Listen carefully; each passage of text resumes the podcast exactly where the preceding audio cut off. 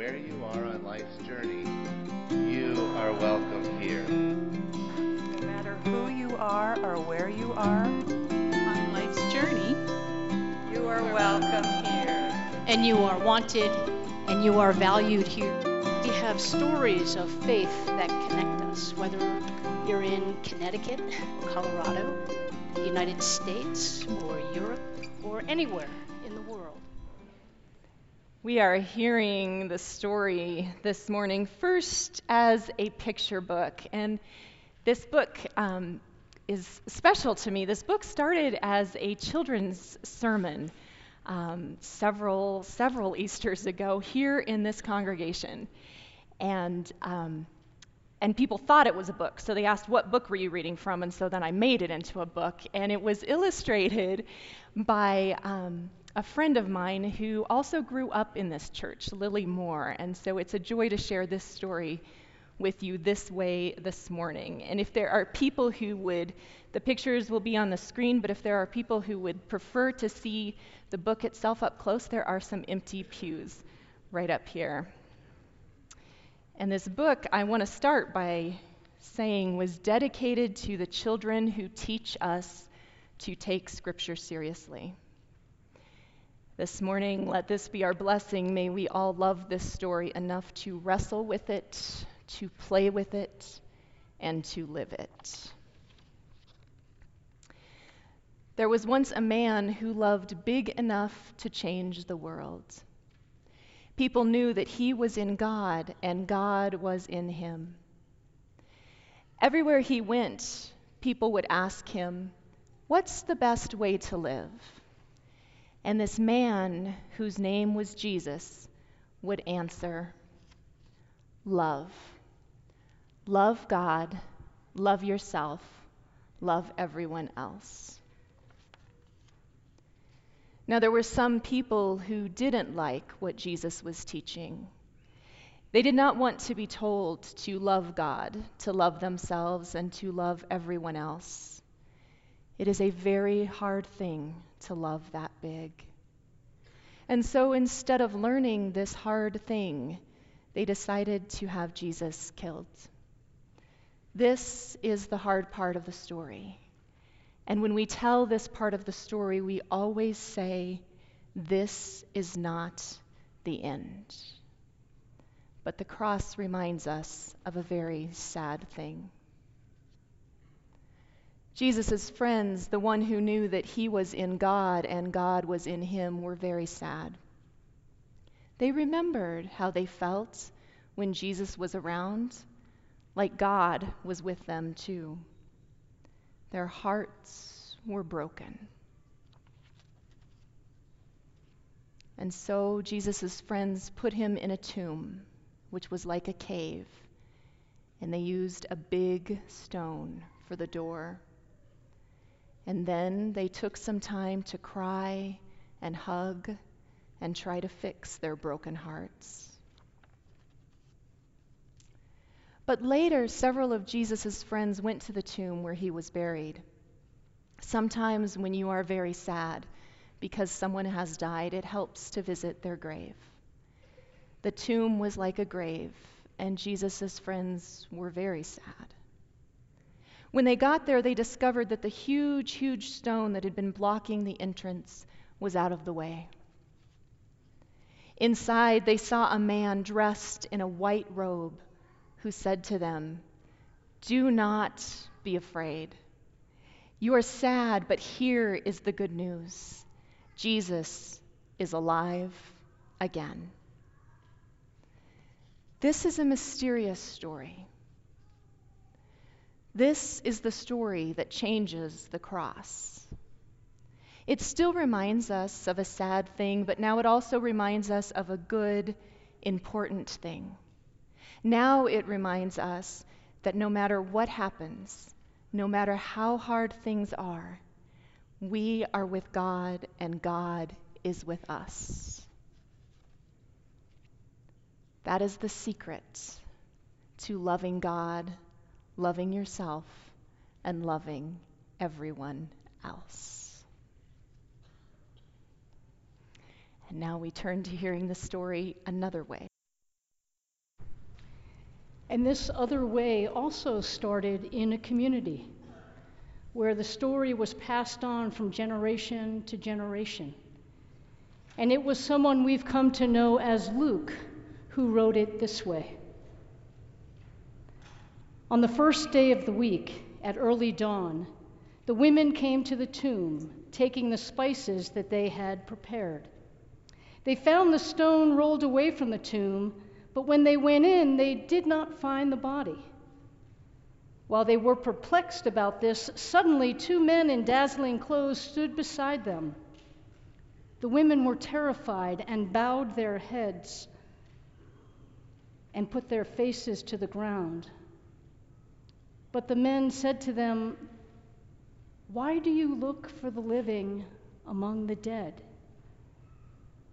Jesus is not here, but has risen.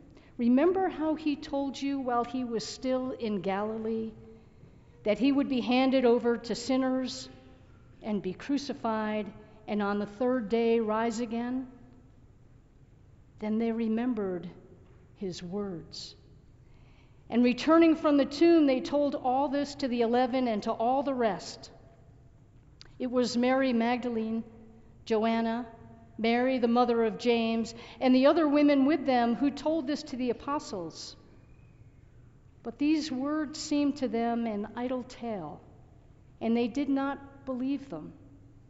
But Peter, Peter got up and ran to the tomb, stooping in and looking, and he saw the linen clothes by themselves. Then he went home, amazed at what had happened.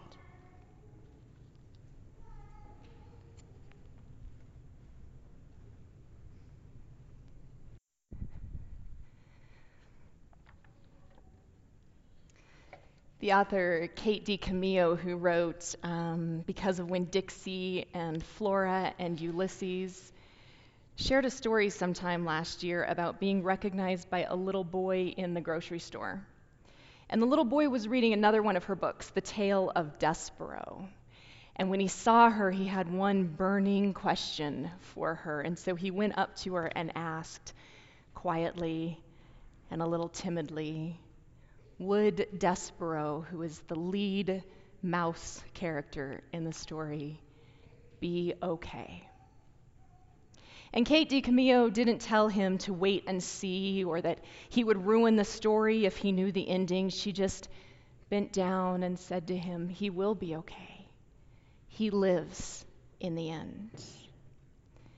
And the boy's reply is what made this story so precious. He said, Oh, good.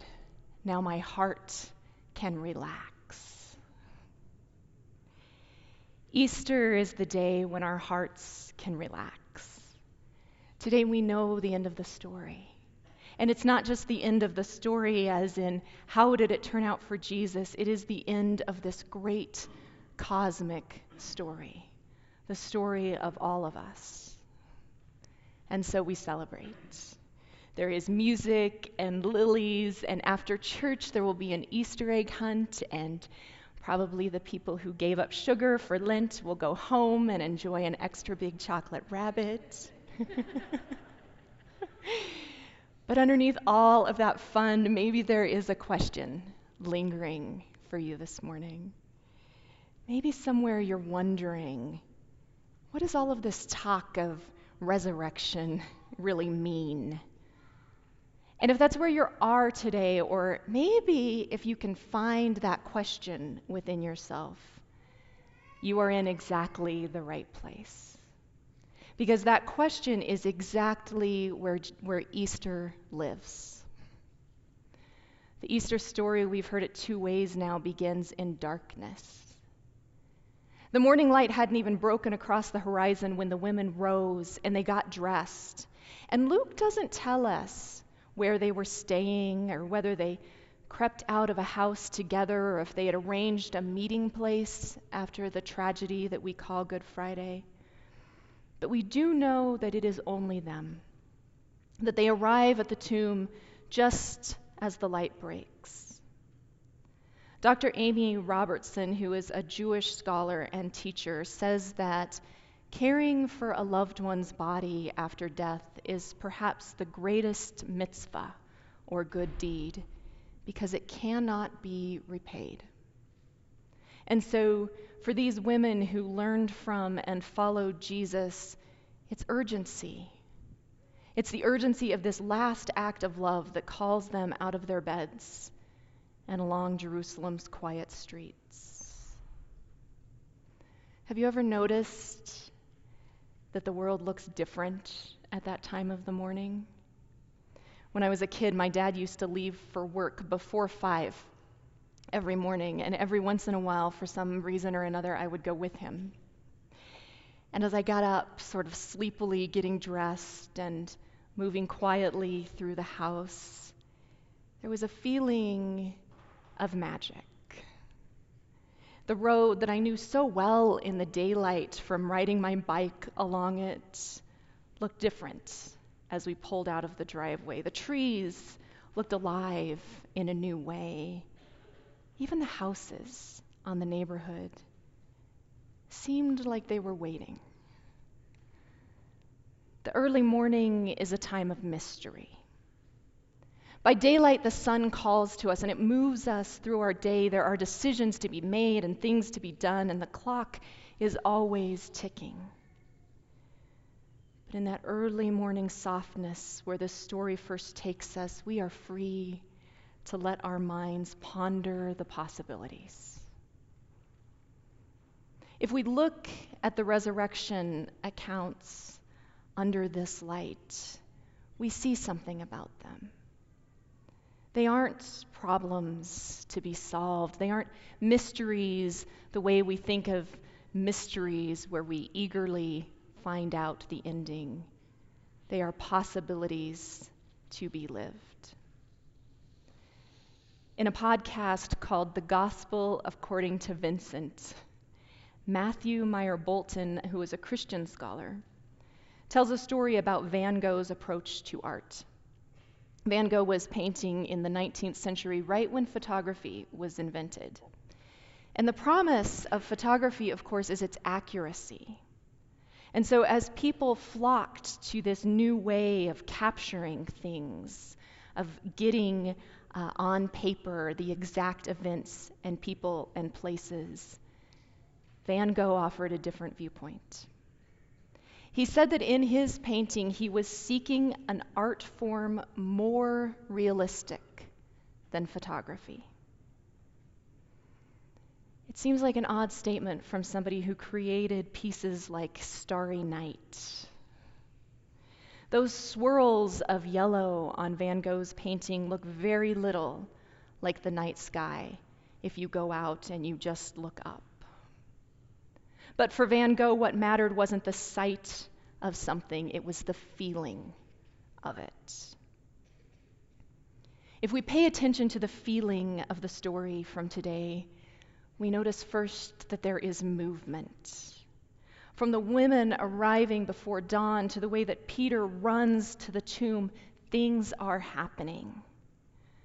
There's maybe a brief pause when the women enter the tomb, a quick moment where they are looking around and the story stands still, but it doesn't last long. Immediately, they go back and they tell the other disciples. The story seems to call us forward. Look and see. Look and see. He is not here, He is risen. Perhaps what's most surprising then about a story that is so full of movement is that it's not just a story about running headlong into the future. Here in Luke, the Easter experience is only understood in the context of memory. The men in the tomb do not rush to explain everything to the perplexed women as they stand there. They don't even explain that they are angels. We find that out later in the story. Instead, they simply say, Remember. Remember what he told you.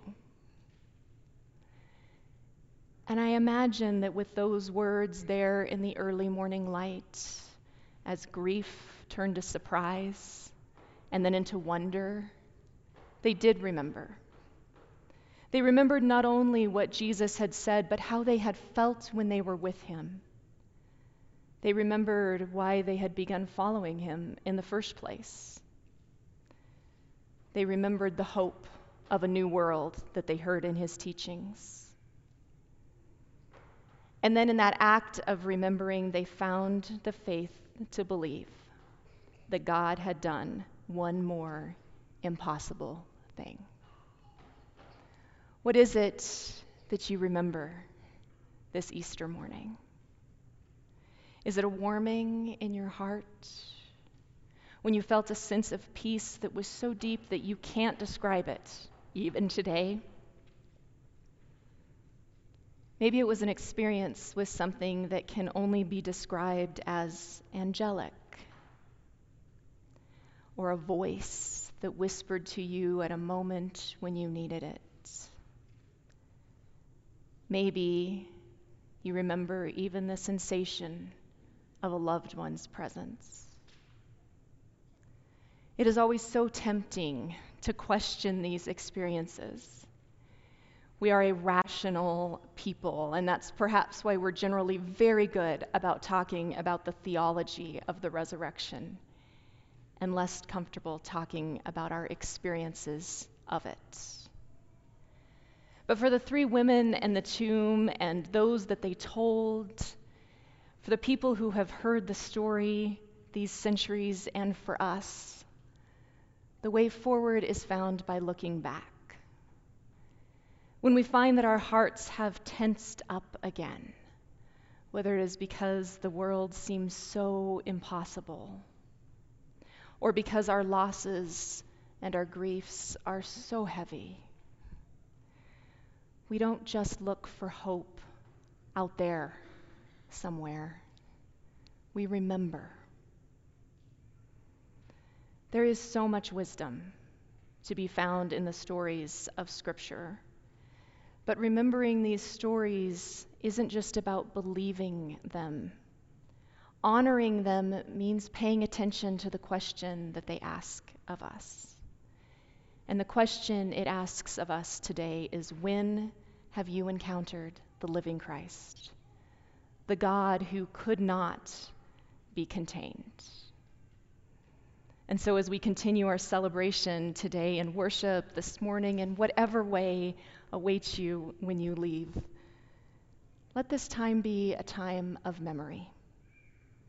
And in the memory of God's work in the past, in each of your lives, may you find the trust that God is leading even now into the future.